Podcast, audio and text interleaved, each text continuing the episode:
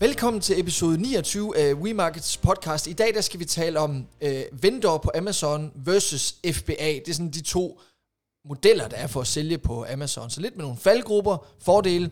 Og jeg har inviteret Jens Vitrup i studiet her. Velkommen til, Jens. Tak skal du have, Thomas. Du er head of Amazon hos WeMarket, og har efterhånden været det noget tid nu. Og jeg tænkte, selvfølgelig er du den rette til at svare på det her. Og der er nogle ting, der bevæger sig i markedet lige nu, og Amazon har nogle ønsker og så videre. Men kan du kort lige fortælle, hvad er det nu vendormodellen er, hvad er det nu FBA-modellen er? Bare sådan kort skitseret. Ja. Altså vendor, det er jo wholesale. Det vil sige, Amazon køber varerne af en virksomhed, og så sørger Amazon for at sælge det på Amazon og sende det ud til kunden.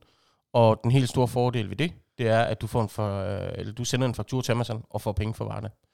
Når det er sælger og FBA, jamen så er det dig, der sælger varerne på Amazon. Og det vil sige, det er dig, der skal håndtere alt. Altså sørge for at sende varer ned til Amazon, optimere listings osv. på et lidt andet niveau. Men den store forskel er, at som sælger FBA, der er det dig, der sælger varerne og får pengene af Amazon i takt med varerne, de bliver solgt. Ja, og FBA, hvad det står for? Fulfillment by Amazon. Fulfillment, så man sender noget af sit varelager derned, til Tyskland for eksempel, og så står de for at få varen solgt, men du kan selv arbejde med dine listings. Man skal arbejde med sine listings. Ja. Men de sender det ud. De sender det ud for retur. Ja. Hvor på vendordelen, hvad gør man? Der sender man jo også varen til Amazon, ikke? Jo, det gør det, og der står de, hvad kan man sige, det er jo egentlig, altså Amazon vendor wholesale, det er jo en B2B-model. Ja. Altså, hvor Amazon køber varerne af dig. Så det er sådan lidt, det er lidt regnskabsteknisk, og det her med, at når det er wholesale, jamen, så køber Amazon jo store partier af dig, og ved sælger FBA, jamen, der sender du jo ned løbende i takt med, at der begynder at blive udsolgt dernede.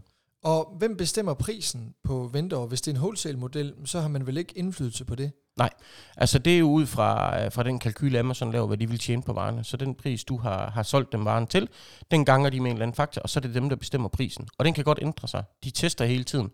Og hvis du har andre kunder, der sælger tilsvarende varer, både på Amazon, men også uden for Amazon, så følger Amazon deres priser. Så du kan ikke kontrollere nogen priser, når det er vendormodellen. Nej, så venter jeg. Ja, tak til at sende en stor faktura til Amazon. Nej, tak til for meget kontrol. Men, og selve marketingarbejdet på Amazon med listing, som med SEO og så videre, jamen det er der så heller ikke noget af på vendor. Jo, det er faktisk det samme på, som okay. På sælger. Ja, det er jo det, der er så vildt, at de vil gerne købe varerne af dig, men du skal selv stå for at lave markedsføring og alle de ting på vendor også. Jeg troede faktisk, at det skulle man ikke, så det nærmest var sådan luk øjnene. Ja, nej, overhovedet ikke. Det er næsten det værste, man kan gøre. Ja. Der er mange, der gør det. Og det er også derfor, man ser, at lige pludselig så kan Amazon have købt mange varer af dig igennem flere år, og så synes du, det er fedt. De har måske købt for 30 millioner, og så lige pludselig vi køber ikke mere ved dig, fordi at vi har 200.000 enheder liggende på lager nede, der ikke er blevet solgt. Og så mister man simpelthen forretningsgrundlag der, fordi man ikke har fokus på wholesale, at Amazon skal sende varerne ud til kunderne også. Altså, de skal faktisk have noget gennemsalg. Mm-hmm.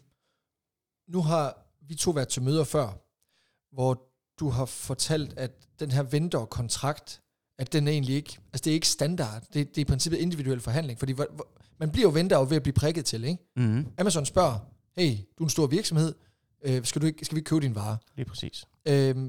Men du fortæller også, at man skal være opmærksom på de her, og hvorfor er det her? Jamen det er jo fordi, at ligesom når det er handel mellem to virksomheder, når der er nogen, der vil købe varerne af en virksomhed, jamen, så vil de jo have den bedst mulige deal. Og det kan både være, at de vil have, det kan både være kostpriser på varerne, men det kan også være forskellige fees, du skal betale til Amazon. Fordi udover de køber varen af dig, så vil de have, at der er noget, der hedder co-op fees. Det kan være 5%, det kan være 7% for nogen. Så hver gang, at du sælger en vare til Amazon, så modregner de lige 5%. Det kan også være, at de siger, at du skal investere 9% i marketing.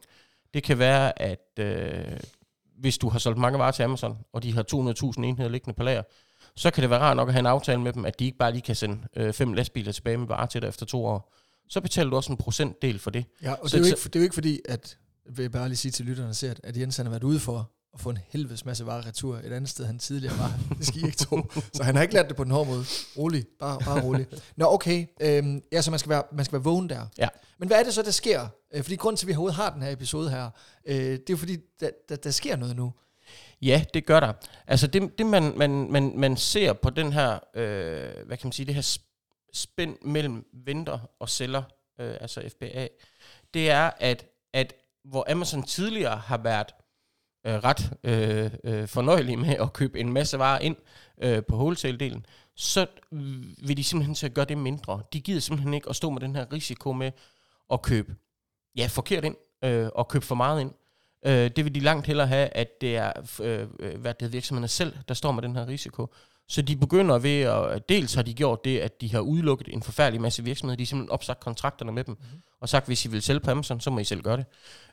De bruger også det her med at sige, jamen, vi bestiller ikke ved flere varer ved, fordi at der ligger for mange varer på lager. Jo, men vi har måske 20 styles, der sælger for 1 million om måneden. Det er bare ærgerligt. Vi køber ikke noget af jer. Og det er også for at presse dem til at gøre noget og få dem over på en seller-account i stedet for. Jamen oprindeligt, så har Amazon vil kontakte virksomheder og få dem på en venteraftale for at få de rigtige brands ind. Mm-hmm. Men nu er Amazon ved at have en størrelse, hvor at vi kan jo se efterspørgselen hos os bare, at FBA, altså der er rigtig mange, der gerne vil det. Ja. Have kontrollen, selv kommissionsbaseret.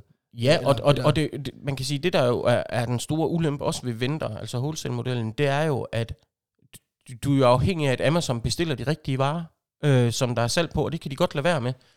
Så lige pludselig så mister du din forretning. På sælgeraccounten, der kan du 100% selv styre, hvad er det for nogle varer, jeg vil sælge? Hvad er det for en pris, jeg vil sælge dem til?